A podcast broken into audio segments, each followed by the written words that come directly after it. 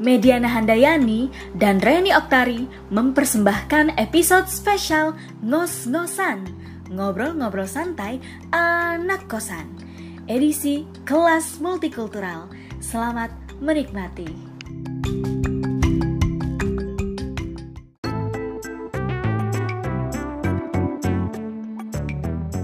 Hai! Selamat datang di Ngos-ngosan kos-kosan Bersama saya Reni Oktari Saya Mediana Dan kita kedatangan dua orang nih Iya, saya kakak Ade. Ada laki-laki hebat Yang hari ini eh, beruntung menjadi tamu perdana kita ya Di ngos-ngosan Silakan eh, Mas, perkenalkan dirinya Mas Oh saya Ainur Hidayat. Eh, Pace siapa namanya Pace? Saya saya Iman. Jadi uh, kita mendatangkan dua laki-laki spesial ini untuk apa ya Ren? Untuk ngobrol-ngobrol tentang pendidikan.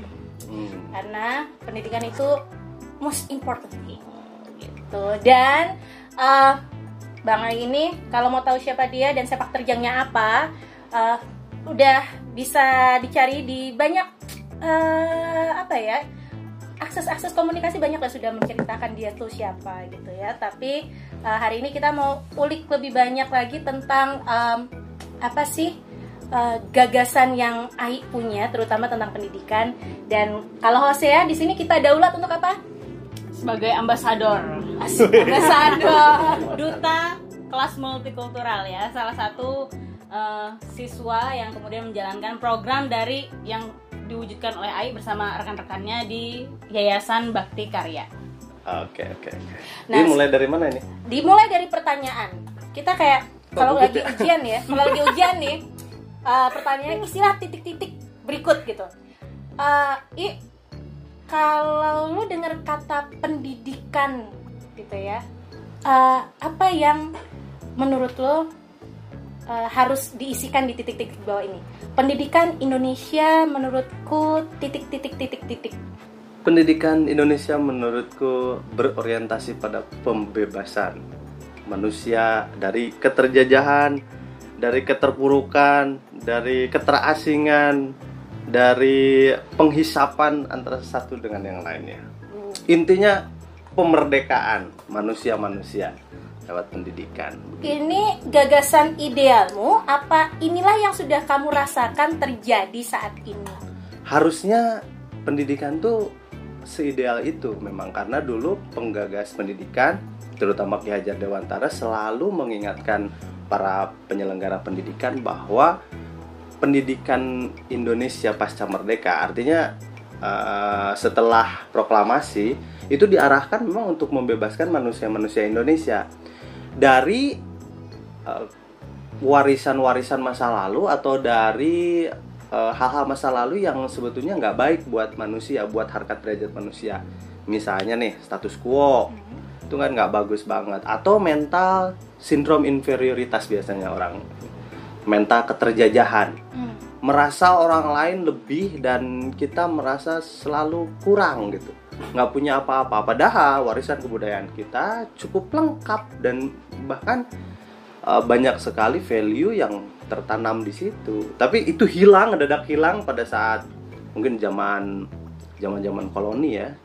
Jadi se- sehingga orang-orang tuh merasa nggak pede dengan budayanya sendiri. Makanya saya di Pangandaran sama kawan-kawan yang lain, gimana caranya nih ya bikin uh, lembaga pendidikan tapi semangat tentang manusia Indonesianya muncul gitu. Nah, tapi nggak lucu kalau semangat Indonesia dibangun di dalam lingkungan yang homogen. Makanya lah dibuat kelas multikultural dan salah satu produknya adalah Jose. Ini angkatan kedua Yeay. dan lulus. Dan nanti malam mau Selamat. terbang ke Jayapura. Ya doain sama-sama ya biar Rosia sampai dengan selamat di tujuan berkumpul dengan keluarga ya. Amin. Tiga tahun nggak pulang ya? Loh, Tiga tahun. pulang. Ini Jose ini kemarin berinteraksi dengan orang dari 24 suku, dari 20 provinsi. Dan suku-suku itu tuh nggak mudah dijumpai. Kadang-kadang orang juga bahkan untuk sekedar tahu nama sukunya aja tidak. Atau bahkan Hosea sendiri dari Papua, sesama orang Papua, sukunya berlainan, mungkin baru ke- pertama kali ketemunya di Pangandaran.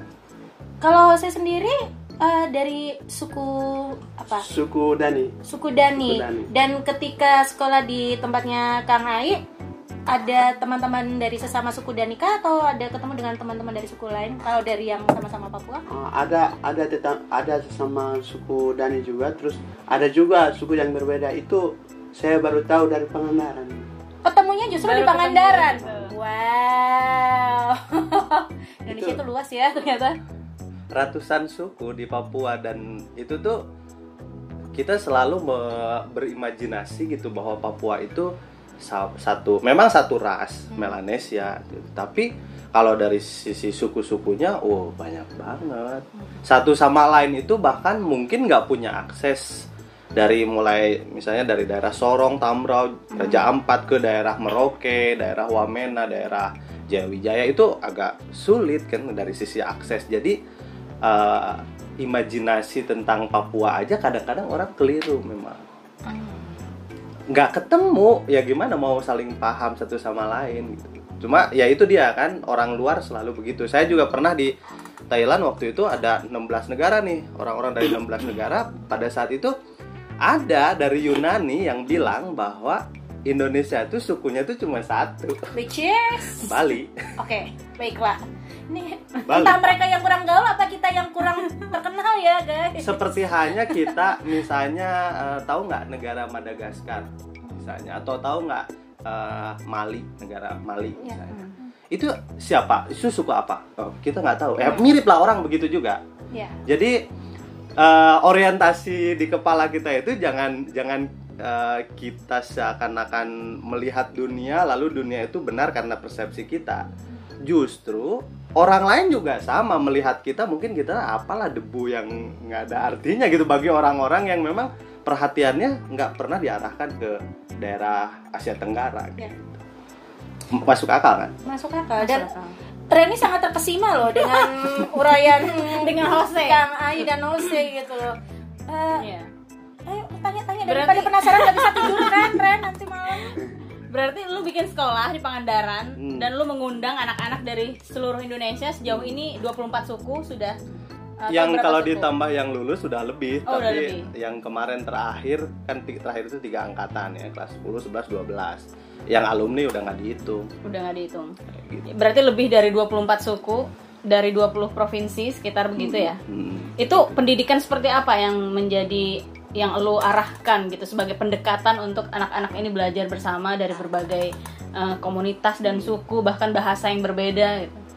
oh kalau kalau kita ngambil dari sisi substansi ya jadi ada yang memang pendidikan substantif gitu ada yang secara teknis gitu Nah, gue jawab yang pertama dulu. Eh, substansi dari mempertemukan orang-orang dari berbagai latar belakang yang sama itu untuk apa? Sebetulnya yaitu untuk kebutuhan eh, diri orangnya sendiri. Jadi, bagaimana melihat dunia itu tuh gak sesempit persepsi awal kita gitu.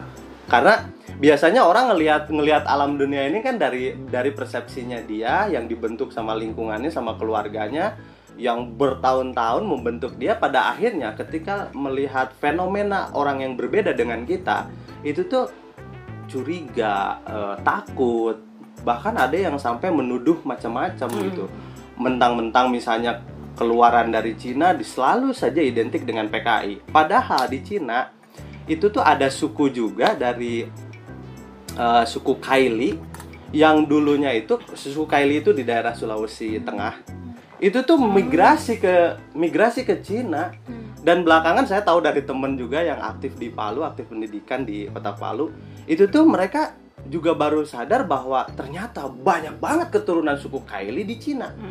Nah begitu kita dengar kata Cina kan otomatis kadang-kadang kita langsung aja orang sipit-sipit orang apa? Partainya malah ya ideologinya. Padahal nggak begitu saudara gitu loh. Itu kalau kita lihat dari persepsi yang lain. Nah secara substansial orang-orang manusia merdeka itu nggak bisa punya persepsi buruk tentang orang-orang lain. Misalnya tentang bule ya tentang orang-orang Eropa. Kita harus mengakui loh kemerdekaan Indonesia juga diperjuangkan sama orang-orang bule. Bahkan orang-orang Indo munculnya partai-partai pergerakan waktu itu yang menolak kolonialisme menolak menolak hegemoni dan dominasinya Hindia Belanda waktu itu yang yang sangat ini banget lah Belanda banget gitu. Itu tuh orang-orang mereka juga pada ngedukung. Bahkan setelah Indonesia merdeka pun banyak negara lain seperti Australia itu ngedukung kita. Tapi posisinya sekarang kadang-kadang orang melihat Indonesia itu seakan-akan ber- berperang sendiri kayak gitu. Nah itu yang itu yang kadang-kadang eh, di satu sisi bagus ya patriotisme nasionalisme dibangun tapi sisi kemanusiaan kita justru malah terkotak-kotakan satu sama lain akhirnya kita nggak bisa nih ngebedain mana yang ini gerakan kemanusiaan mana yang ini kepentingan istilah national interest gitu Oke, Eh, aku tertarik dengan apa yang tadi Kang Ai bilang. Jadi Hmm. eh, kalau tadi dikatakan bahwa ini serius amat nggak sih pembahasan berat, men. tergantung kopinya sih Jadi eh, tadi ditayatakan kan ada ada kecenderungan bahwa ada stereotip stereotip itu mau nggak mau suka nggak suka akan muncul kan dalam interaksi-interaksi eh, yang terjadi di antara orang-orang yang background budayanya tuh berbeda. Pun di sekolahnya eh, Kang Ai di Pangandaran sana. Nah, Hosea ini pastinya dengan gagah berani datang ke Pangandaran itu kan juga dalam artian berani beruntuk eh, berani untuk berinteraksi dengan kawan-kawan di sana gitu kan. Sebelum berangkat sudah ada gambaran akan bertemu dengan teman-teman eh, dari eh, banyak suku atau gimana nih? itu belum sama sekali Mhm. belum kan abang saya kan sudah kenal Hmm. sama Bungai uh, sejak lama gitu terus uh, saya cuman dibilang saja begini uh, saya nanti kamu sekolah di Jawa ya Hmm. oke Nah, kata eh, apa yang yang dipikirkan oleh Hosea begitu dengar kalimat Jawa, nanti gitu. sekolah di Jawa ya gitu. itu Gimana? saya saya pikirnya uh, kan saya pernah lihat di TV itu di TV itu rumahnya uh, tingkat-tingkat macam di Jakarta tingkat Jakarta tingkat-tingkat terus uh, kayak apa pokoknya mewah gitu saya pikirnya begitu Ada harapan bahwa ketika Hosea memutuskan untuk sekolah di Jawa ada em, hal yang lebih baik untuk dipelajari gitu ya untuk eh, sekolah di Pangandaran artinya ada harapan Hosea akan akan kembali dengan membawa pulang ilmu pengetahuan yang di- dibutuhkan. Oke. Eh, dan Taunya- ini sudah taunya- lulus kan? taunya ditipu Taunya ditipu. karena di Pangandaran nggak ada gedung-gedung tinggi begitu Dan baru sadar itu bukan Jakarta tapi Pangandaran selama berapa lama?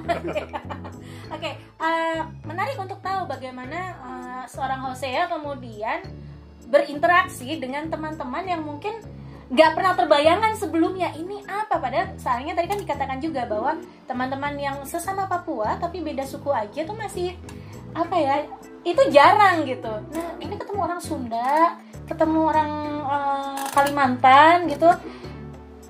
Eh, kesannya gimana? Dari pertama kali eh, kamu datang untuk menuntut ilmu di kelas 1 eh kelas 1 kelas apa ya? 10, 10. kelas 10 ketahuan generasinya Orde sampai baru ya? Sampai kemudian lulus gitu. Bisa nggak Hosea uh, berbagi cerita sama kita tentang pengalaman-pengalaman menarik kamu bertemu dengan orang-orang yang mungkin uh, kamu pikir kok beda ya dengan apa yang saya ketahui sebelumnya di kepala saya? Atau justru yang semakin meneguhkan berarti bener nih orang ini nih kayak begini. Share dong.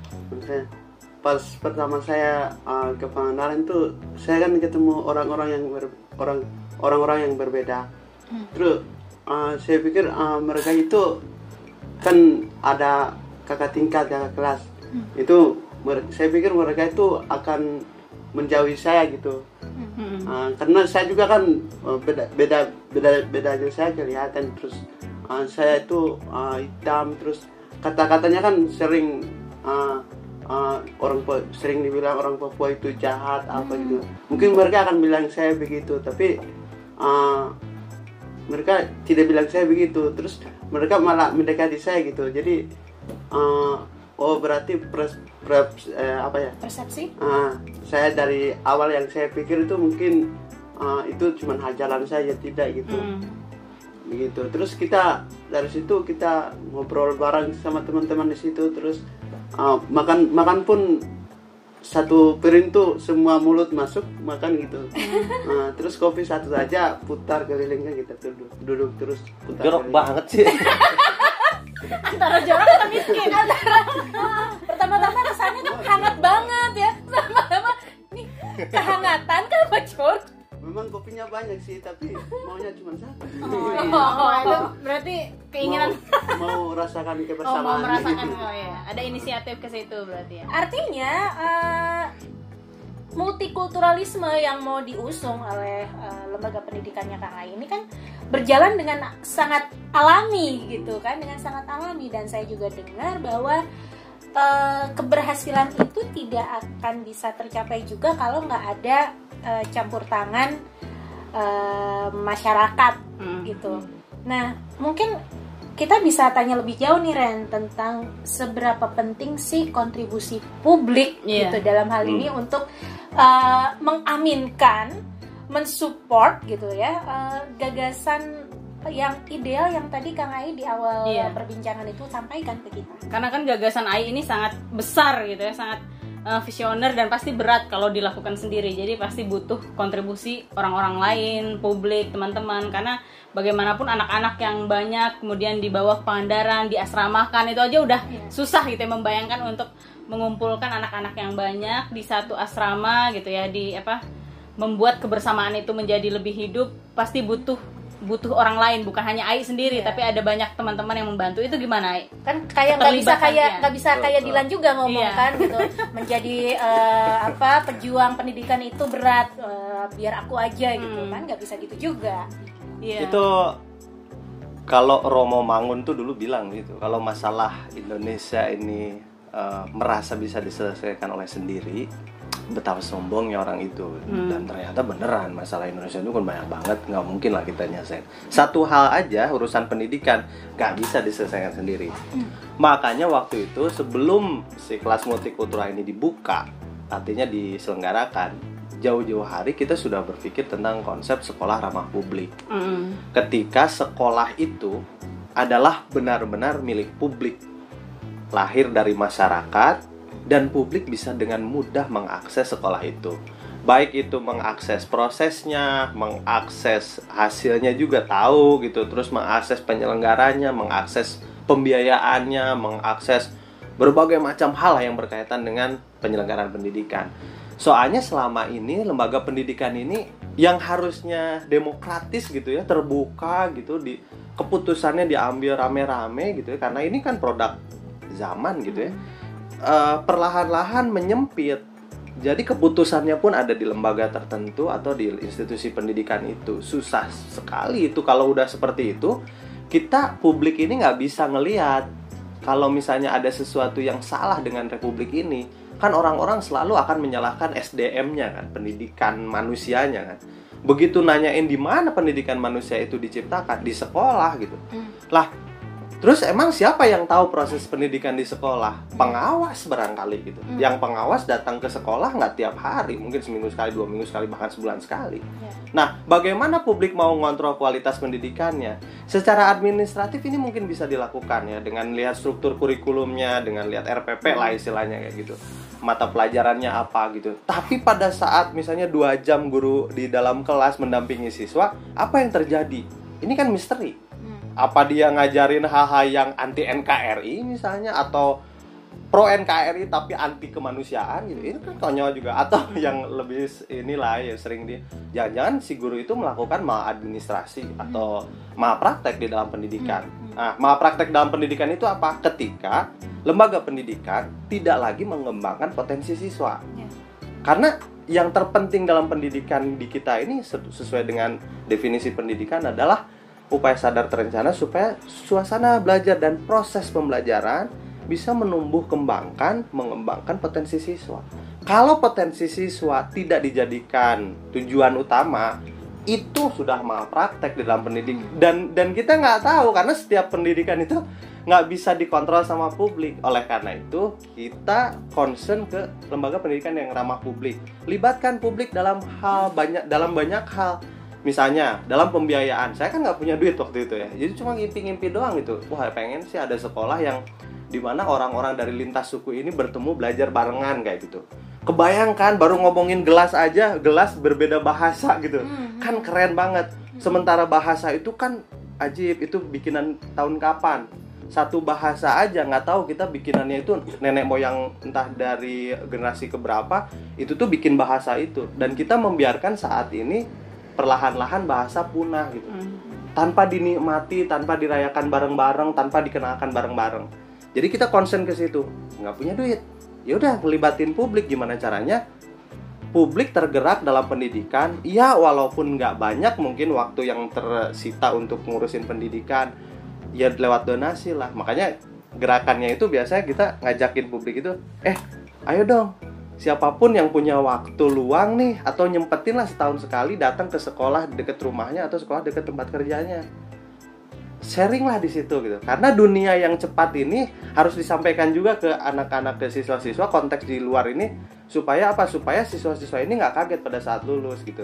Nah kalau nggak ada waktu ya udah nelpon sama gurunya atau sama siswanya. Kalau nggak ada waktu ya udah berdonasi lah 50 ribu kayak 100 ribu dulu kita mulainya dengan 50 ribu perak dengan melibatkan publik Saat itu senilai harga satu kopi kekinian ya. Iya. ya Satu malah gelas, kurang ya kalau oh, di restoran kurang. itu ma- makan sekali di Jakarta itu kadang nggak cukup ya segitu tapi dulu kita bayangin 50 ribu orang nyumbang Mhm. hostnya lulus gitu. dan Betul. puluhan orang lain lulus padahal cuma 50 ribu per bulan Hmm. dan itu bagi saya tuh magic banget waktu itu sampai bisa menghadirkan siswa tanpa bayar loh tiket pesawat makan minum asrama sekolah Ini biar lebih bombastis nih ya kalau dibandingkan kita melakukan komparasi. Jadi tadi bisa diulang kalau aku pesen satu kopi eh, dengan merek inilah ya yang eh, ada ukurannya Hmm. eh, Yang small, medium dan large itu gitu ya. 50.000 ribu katakanlah kayak tadi. Apa yang bisa didapatkan oleh siswa seperti Hosea dengan eh, duit 50.000 ribu? Hmm. Apa? Kalau itu ini terus terang ya karena angka donasi juga nggak jor-joran kayak gitu. Kadang kita kekurangan juga pembiayaan. Hmm. Eh, di asrama itu kan kemarin terakhir pas saya masih di sana itu 50 orang tuh tinggal di asrama. Hmm. artinya satu hari itu butuh 150 porsi 150 porsi itu kadang-kadang saya juga ngelus dada gitu ya karena dia makan paling ikan seminggu sekali atau seminggu dua kali ayam seminggu sekali kayak gitu. Rata-rata itu kadang nasi sama gorengan toh ya sama atau sama mie sama satu satu satu jenis makanan. Iya. kadang-kadang memang tuh, aduh segini gitu tapi ya beruntung mereka sampai sam- sa- udah pada lulus sekarang dan masih sehat-sehat berarti kan Baik-baik saja kan kamu ya? nah Makanya tadi rata-rata berbagi kopi ya. Berbagi. Iya. Jadi berharganya 50.000 itu di kami hitungannya itu bisa ngasih makan satu siswa itu bisa lebih dari 10 orang. Dari 50.000 itu karena sehari itu ternyata rata-rata selama 4 tahun terakhir kalau dirata-ratain sekali makan siswa itu nggak nyampe 2000 perak. Sampai dan dan ini menghasilkan lulusan-lulusan yang kita bisa bilang ini agent of change loh. Jadi 50.000 itu amat sangat berarti untuk mencetak manusia-manusia yang lebih semurah itu Iya sebenarnya bikin bikin perubahan di dalam pendidikan. Tapi kan masalahnya image orang terhadap dunia pendidikan yang terlalu jauh dari dirinya gitu ya. Uh, dia dia padahal dia di, dibesarkan oleh oleh sistem pendidikan juga gitu. Tapi kayaknya sudah jauh banget enggan banget ke sekolah. Makanya tadi aku ajak tuh, ayo lo datang ke sekolah. Kalau enggak datang ya udah teleponan jarak jauh. Kalau nggak bisa juga berdonasi lah gitu loh. Kalaupun nggak bisa berdonasi ya udah bikin konten konten tertentu kayak di medsos gitu yang menyemangati orang-orang yang bergerak di pendidikan atau menyemangati siswa-siswanya gitu. Kalaupun nggak ada waktu lah sampai bikin konten itu tuh selemah-lemahnya iman ngedoa lah sem- semenit atau sedetik lah gitu bawalah aku di dalam doa gitu ya. Iya biar berdoa namaku dalam supaya supaya orang-orang yang menyelenggarakan pendidikan ini dikuatkan, ditabahkan gitu aja. Karena memang hambatan dalam pendidikan tuh banyak banget. Satu sistem sistem kita ini nggak benar-benar membebaskan orang juga. Kita kadang-kadang terjebak dalam sistem administrasi, terus uh, dalam dalam tanda petik gitu ya masyarakat juga membentuk pendidikan tuh kadang-kadang nggak ideal juga. Misalnya dulu pernah eh, ngapain sih nyokolahin anak di bakti karya? Orang gurunya aja nggak ada yang pakai mobil. Artinya kan oh jadi pendidikan itu harus pakai mobil gitu. Nah hal yang kayak gitu kan keliru juga gitu. Tapi itu mengikat di di sekolah itu. Jadi tugasnya guru itu bukan hanya sekedar ngajar atau mendampingi siswa. Pada akhirnya adalah kompromi dengan lingkungan sosial, ngurusin administrasi, ngurusin kualitas pendidikannya juga, nyiapin materi pembelajaran, terus menangani masalah-masalah atau konflik-konflik yang terjadi. Karena di usia segini nih, wiset, masalahnya remaja ya. lebih-lebih ya, maksudnya sedang muncul-munculnya lah istilahnya masalah ke- eh, kekerasan seksual, masalah bully, masalah eh, bisa jadi masalah yang apa istilahnya yang intoleran juga itu terjadi dan dan di usia segitu tuh sebetulnya udah nggak pantas begitu gitu. Tetap aja terjadi. Jadi rumit jadi guru itu gitu. Ya. nah minimal dengan doa kita kalau publik ikut terlibat ya biar Tuhan lah yang ngasih bekerja gitu ya. Iya, iya, iya, memberikan eh, ininya lah rahmat dan berkahnya gitu. Karena kadang-kadang kan ada satu apa satu fase di mana para pejuang ini merasa lelah mungkin ya. Iya. Oh kalau stres iya ya.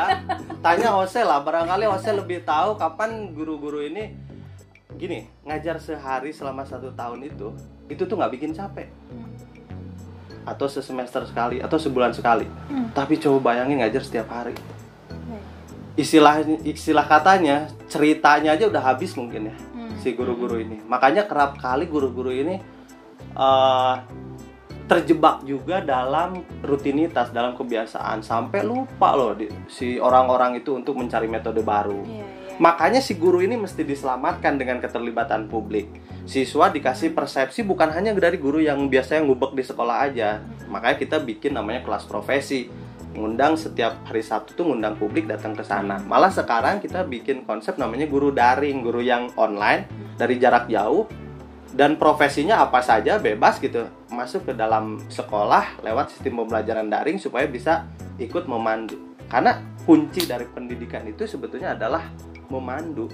Aku pernah eh, aku ingat satu Hmm. kalimat satu apa dua kalimat gitu ya eh, yang berkaitan dengan eh, kelas profesi.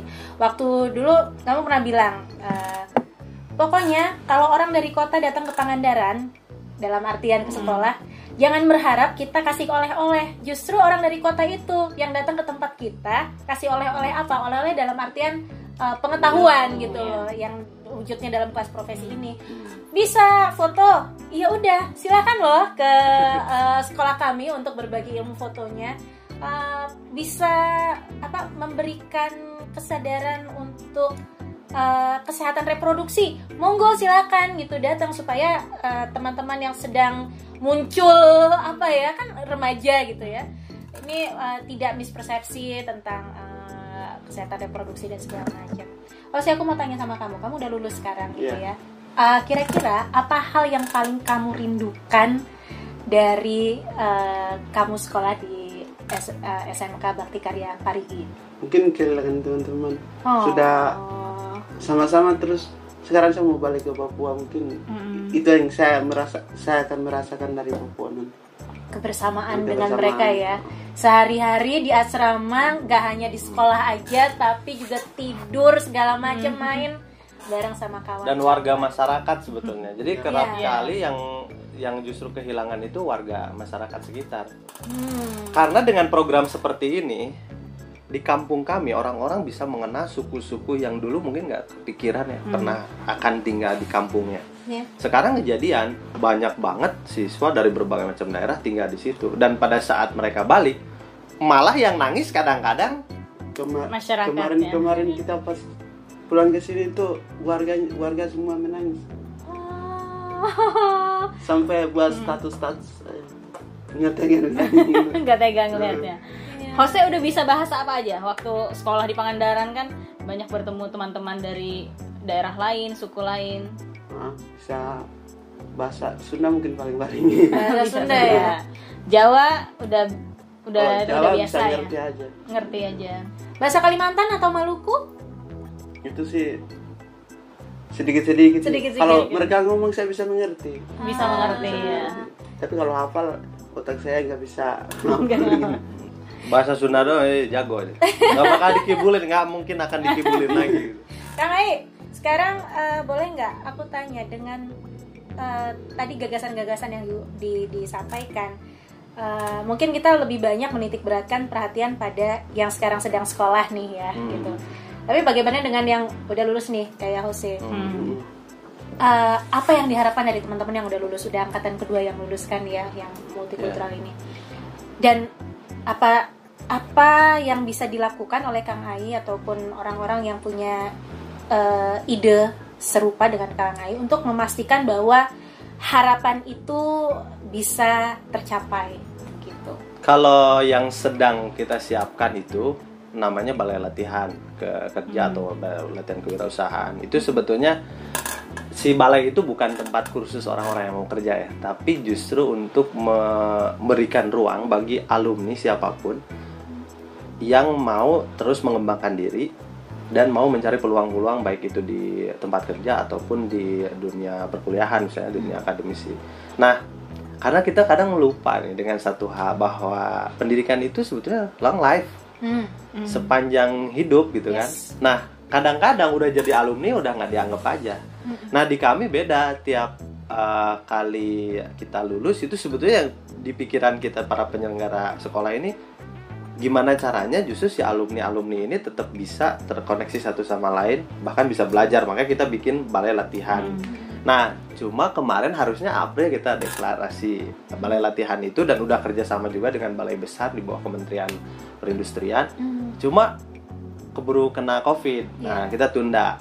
Nah, tapi dari sisi konsep sebetulnya balai-balai itu adalah gunanya adalah untuk membuat itu kan semacam akademi komunitas gitu. Bukan akademi komunitas institusi ya, tapi sarana belajar orang-orang terutama alumni-alumni untuk terkoneksi satu sama lain. Nah, terus gini, yang saya nantikan itu justru partisipasi publik lebih luas lagi. Jadi nggak cuma menyalahkan SMK pada saat SMK itu wah memproduksi pengangguran katanya. Sementara industri sendiri atau pelaku kreatif sendiri atau pelaku yang ada di perusahaan-perusahaan sendiri nggak mencoba ngulurin tangan juga gitu. Nah ini kadang-kadang kita tuh terjebak dalam magic wordnya berita-berita yang yang itu tuh kayak bombastis diberitakan dan enak banget dengernya ngomentarinnya juga enak gitu. SMK memproduksi pengangguran yang disalahin pemerintah yang disalahin apa. Sementara yang dibutuhkan sama pihak sekolah adalah justru uluran tangan. Justru bukan uluran tangan untuk ini saja ya apa men- menolong da- tanda ini tapi untuk kolaborasi bekerja sama. Nah kita tuh sangat menantikan itu. Dan kunci itu tuh sebetulnya ada di itu di media siapa yang menggunakan atau yang mengakses media kontennya seperti apa itu akan mengkonstruk pikiran anda semua mungkin ya. Dan itu juga yang akan menentukan apa yang akan dilakukan. Apakah ngos-ngosan juga akan Iya. mengkonstruk pemikiran-pemikirannya? kayaknya ngos-ngosan juga harus begitu. Bahasa santai. Jadi gini aku kan percaya gini eh, siapa pun eh, kalaupun cuma sedikit tapi di dalam kelompok itu atau dalam satu obrolan ini ngobrol-ngobrol santai kan ngos-ngosan tuh eh, Iya. ngobrolan. Kalaupun cuma sedikit orang tapi saling dukung satu sama lain itu forum yang tepat. Daripada misalnya grup WhatsApp bejibun anggotanya puluhan ratusan tapi nggak saling dukung satu sama lain cuma nge-share nge-share ilmu eh, apa nge-share nge-share link-link tertentu doang gitu sama sekali nggak ada personal touch-nya kayak gitu itu apa gunanya Kalau kata eh, kakak Reni nih di sini, tenang. Kalau ngos-ngosan itu mungkin followernya sedikit, yang nonton dikit tapi fanatik.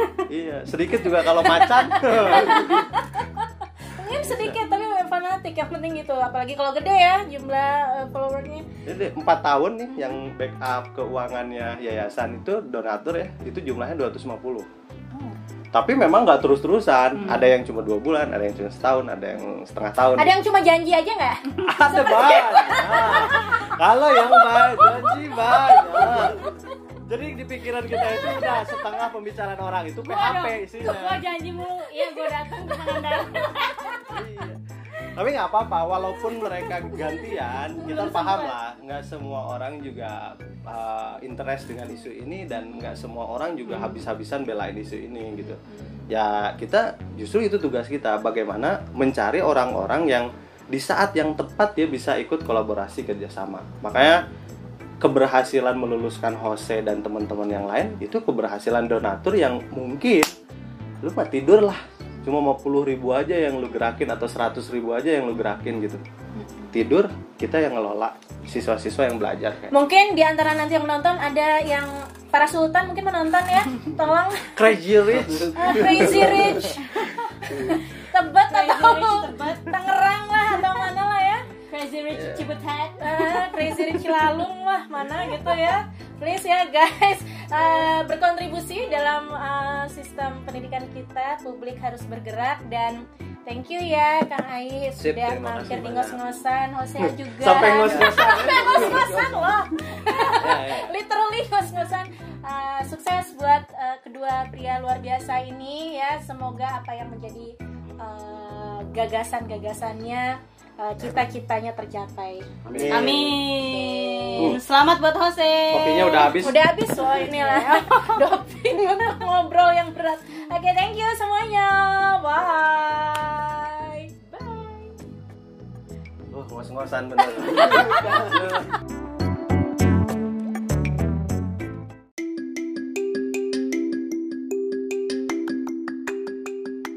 Hmm, masih ada bonus track nih. Yuk kenalan dengan Hosea Himan dari Wamena.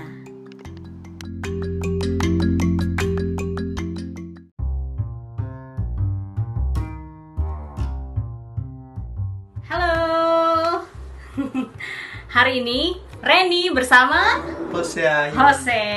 Jose, perkenalkan dong diri kamu. Aku kan juga baru ketemu sama kamu, belum terlalu kenal nih, tapi aku taunya Jose adalah siswa SMK Bakti Karya di Pangandaran, tapi baru aja lulus ya. Iya. Dan sekarang mau pulang lagi ke kampungnya. Kamu orang mana dan sekarang mau pulang ke mana? Saya uh, orang Papua, uh, tempatnya di Wamena dan sekarang mau pulang ke sana mau kuliah lanjut kuliah. Mau kuliahnya di sana. Berarti kamu kemarin tiga tahun SMK di Pangandaran Di ya? Hmm. Di Pangandaran itu apa sih programnya? Kenapa kamu bisa merantau gitu jauh ke Pangandaran? Uh, di Pangandaran itu ada program kelas multikultural, jadi di di situ saya di, uh, di diajak untuk sekolah di sana. Diajak untuk sekolah di sana. Di apa? Dipertemukan gitu ya dengan Dipertemukan. anak-anak dari berbagai daerah, berbagai eh, daerah di Indonesia. Ada sekitar 24 suku. 24 suku. dari 20 provinsi wah itu keren banget gimana sih Jose awalnya bisa beradaptasi maksudnya kan pasti dengan orang yang berbeda-beda latar belakang yang berbeda bahasa pun berbeda pasti Jose awalnya harus beradaptasi yang cukup besar ya itu gimana cara beradaptasinya atau ada kesulitan apa sih Kalau awalnya sih saya sangat ini ya, sangat ragu berteman sama mereka, sangat Hmm. Sangat apa ya, sangat berat untuk berteman sama mereka. Soalnya kekurangan saya juga banyak terus uh, dengan apa ya, dengan uh, apa ya, dengan apa warna kulit saya, terus saya bertemu dengan orang yang berbeda gitu kan. Uh, saya lihat di kekurangan saya, terus saya mau mendekati orang sulit gitu tapi malahan teman-teman yang dekati saya gitu Hmm. berarti kamu awalnya justru takut mereka Takut. tidak bisa menerima kamu ya Ah, tapi ternyata mereka bisa menerima mereka bisa kamu menerima saya Kalau sekarang gimana? Kamu merasa lebih percaya diri nggak kalau ketemu orang baru? lebih percaya diri saya Iya harus lebih percaya diri karena bertemu orang baru itu pasti ada prasangka ya. Iya. Siapa pun ketemu orang yang tidak pernah dikenal yang juga berasal dari latar belakang berbeda pasti banyak prasangkanya. Tapi ternyata setelah kamu alami positif ya teman-teman di sana menerima kamu dan kan di Papua juga kan saya banyak dengar. Jadi uh, orang orang misalnya orang Jawa itu uh, suka bilang orang Papua itu begini orang Papua itu jahat orang Papua itu begini begini. Tapi uh, pas saya ke Pulau Jawa itu nggak seperti itu semuanya gitu. Nggak jadi kan saya kan sudah pro ini sudah misalnya sudah sudah uh, terprovokasi lah gitu dari orang gitu. Iya. jadi orang ini tuh begini-begini tapi ternyata nggak juga gitu nggak semuanya begitu Iya nggak semuanya. Memang banyak orang jahat ya, tapi kan tidak semua orang adalah orang jahat. Tapi ada juga teman-teman yang pasti baik, yang justru membuat kita semakin lebih percaya diri dan saling belajar. Pasti teman-teman di sana banyak kok belajar uh, hal apa pun dari Jose dan juga Jose belajar hal apa pun dari teman-teman.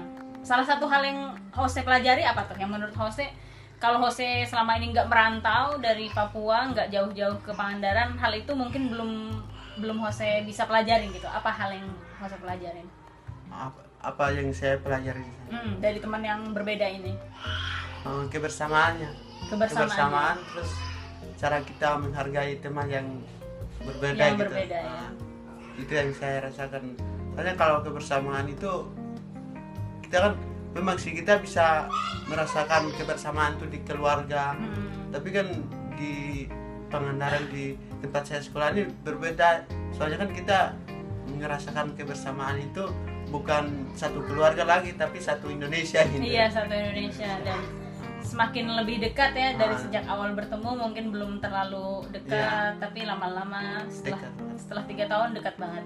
Kalau dengan warga Pangandaran gimana? Warga sekitar dekat juga. dekat juga sama mereka sering kita buat acara di kan kita tempat tempat tinggal kita tuh ada kampung Nusantara jadi Iya. di situ tuh kita uh, uh, sering buat acara gitu misalnya Hmm. setiap malam minggu tuh buat acara ngumpulin ngobrol sama warga gitu Iya. Kan ngobrol sama warga tuh ada kendala bahasanya seperti apa? Kan warga Pangandaran berarti pakai bahasa Sunda Uh, atau bahasa Indonesia ngobrol sama uh, Jose. jadi kalau saya kalau sama saya saya ikuti aja kan mereka ngobrol tuh sedikit-sedikit Sunda sedikit-sedikit bahasa Indonesia Hmm. jadi bisa mengerti gitu Bisa mengerti. nah tapi lama kelamaan pas uh, awalnya tuh saya sulit juga memahami bahasa mereka tapi kalau lama kelamaan sekarang juga saya sudah tahu bahasa mereka Udah bisa bahasa udah Sunda. Ngomong lancar atau Enggak, mengerti saja? mengerti terus kalau ngomong kata-kata yang gampang aja Oh yang gampang. mengerti, nah. Berarti campur Indonesia Nah, Sunda gitu ya. Indonesia Sunda. Wah hebat, bisa bahasa Sunda. Kan udah deket nih sama warga Pangandaran. Terus kalau misalnya Jose pergi pulang pulang kembali ke kampung Jose itu gimana warga? Eh, kemarin aja ya contoh Hmm, kemarin. itu pas saya pulang mau pulang ke sini itu warga pada nangis semua Pada jadi nangis, ya. nggak tega juga saya tinggal mereka tapi kewajiban jadi harusnya Iya mau pulang. Ah, gitu. Berarti Nah, pamitan mungkin, gitu ya ah, Jose mungkin, kemarin. ah, pamitan sama warga sama teman-teman di sana sudah pamitan mungkin saya juga ah, mungkin ke Papua bakal rindu juga sama mereka di sini Iya. Nah, gitu. Tetap silaturahmi kan Iya. bisa Nah, lewat digital, lewat apa? WhatsApp call, video call. Seperti apa caranya waktu itu kok bisa Jose ikut program ini dan apakah semua orang boleh mendaftar? Itu sekolah tuh sekolah tempat saya ini bukan bukan hanya untuk uh, orang anak-anak yang sekolah di sana itu tapi terbuka terbuka untuk uh, teman-teman seluruh Indonesia gitu Hmm. jadi teman-teman bisa mendaftar aja gitu Bisa daftar di sana ya. Dan kalau yang Jose rasakan sekarang setelah merantau tiga tahun pasti ada perubahan gitu. Dari dulu yang baru pertama lulus SMP ya pindah, mungkin ada kemandirian gitu kan, ada Ya, perubahan itu gimana? Sebagai anak rantau gitu apa yang membuat Jose sekarang menjadi lebih dewasa kah? iya uh, awalnya itu saya itu uh, anaknya nakal terus pokoknya bisa belum dewasa gitu lah Belum tapi dewasa. pas masuk ke bakti karya itu saya bisa merasakan semuanya kan dulu kan pas dekat dekat sama orang tua terus Hmm. selalu dimanja dimanja Iya. gitu kan sama orang tua tapi pas lagi sendiri sudah ini lagi sudah beda Sekarang lagi sudah sekarang. beda ya. Sudah beda lagi Memang Jose hebat bisa merantau tamat SMP. Saya merantaunya pas tamat SMA. Jadi pas udah usia dewasa ya, udah Iya. selesai usia 18 tahun tapi Jose waktu masih eh, masih kecil gitu ya lulus SMP tapi udah berani merantau dan memang merantau itu baik karena akan membuat kita semakin mandiri Iya. dan semakin bisa apa belajar banyak dari orang-orang yang di luar orang tua kita. Kalau kita bersama orang tua kan kita bisa belajar bersama orang tua, cuman kalau ketika kita merantau kita akan belajar dari orang-orang lain gitu yang di luar dari rumah kita, Iya. bahkan di luar. Kalau Jose kan di luar dari daerahnya sendiri dan itu hebat banget. Selamat Jose udah lulus. Bagaimana kalau kalau mau kontak-kontakan sama Jose gimana? Jose punya Instagram? punya punya At apa? nama instagramnya eh, uh, apa disebut Iya, at apa? Jose Osea Himan Hosea Himan Osea ya. Wamena Osea Wamena Hosea Wamena. Nanti nanti aku follow juga dan yang lain juga bisa follow ya. Ah, bisa follow. Biar walaupun Jose pulang ke Wamena kita tetap bisa tahu cerita-cerita Jose. Jose harus sering-sering upload siap posting tentang keindahan di sana dan juga kegiatan Jose. Rencananya mau apa setelah ini Jose? setelah ini mau lanjut kuliah terus kalian uh, berkarya-karya gitu Iya berkarya konten, bikin konten, Konten, atau bikin gimana? konten. Bikin konten ya, karena di Pangandaran itu SMK-nya multimedia. Multimedia. Jadi emang anak-anak sudah dibekali dengan ilmu-ilmu multimedia, bagaimana membuat konten, bagaimana menulis juga ya, lebih kreatif. Jadi semangat buat Jose, pantang menyerah dan nggak boleh tidak percaya diri. Kalau dulu kan mungkin masih masih muda banget, baru tamat SMP masih tidak percaya diri. Sekarang harus percaya diri karena yakinlah, saya juga yakin, saya juga eh, teman-teman di Bakti Karya yakin Jose dan juga anak-anak lainnya yang merantau ke Pangandaran itu sekarang sudah jauh lebih baik, sudah jauh lebih mandiri dan percaya dirinya pun pasti lebih tinggi. Terima kasih Jose.